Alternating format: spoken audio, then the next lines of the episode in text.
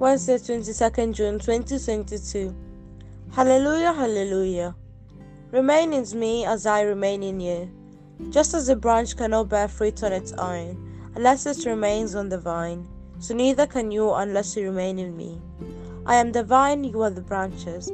Whoever remains in me and I in him will bear much fruit, because without me you can do nothing. Hallelujah, hallelujah. Taken from John chapter 15, verse 4 to 5.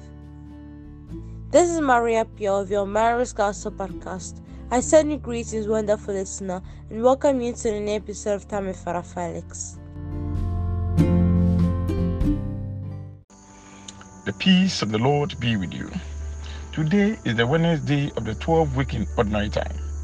2 Kings chapter 22 verse 8 to 13. Chapter 23 verse 1 to 3. Matthew chapter 7 verse 21 to 29. The high priest Hilkiah said to Shaphan the secretary, I have found the book of the law in the temple of the Lord. And Hilkiah gave the book to Shaphan, who read it. Shaphan the secretary went to King Josiah and reported to him as follows. Your servants, he said, have melted down the silver which was in the temple and have handed it over to the masters of the works attached to the temple of the Lord. Then Shaphan the secretary informed the king, Hilkiah, the priest has given me a book. And Shaphan read it aloud in the king's presence. On hearing the content of the book of the law, the king tore his garments and gave the following order to Hilkiah the priest. Ahikam, son of Shaphan, Akbor, son of Micaiah, Shaphan, the secretary, and Asaiah, the king's minister. Go and consult the Lord on behalf of me and the people about the contents of this book that has been found.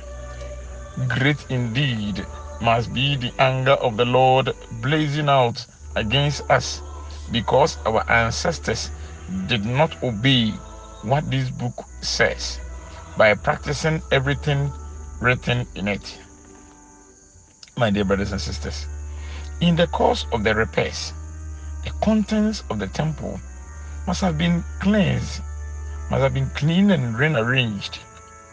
One item caught the attention of the high priest. It was the book of the law. The priest and the secretary read the book and found that the content challenged their lives and the attitude of the people of Judah. The question is, if the book is read today, will we be found worthy? The gospel. Jesus said to his disciples, beware of false prophets who come to you disguised as sheep, but underneath are ravenous wolves. You will be able to tell them by their fruits. Can people pick grapes from thorns or figs from tattles? In the same way, a sound tree produces good fruit, but a rotten tree bad fruit. A sound tree cannot bear bad fruit, nor a rotten tree bear good fruit. Any tree that does not produce good fruit is cut down and thrown on the fire. I repeat, you will be able to tell them by their fruit. My dear brothers and sisters, there have been great men who gave up everything and dedicated their lives to wandering about spreading the word of God. But some of those who appeared to be prophets were actually false prophets. And the false prophets had found an easy way to make a good living. They offered the word of God under the cloth of respected ministers, and in return received very good hospitality. Let us pray. Father, your love never fails. Hear our call and keep us from danger and provide for all our needs. Amen. I still remain your servant, Reverend Father Felix Shebafo. The peace of the Lord be with you.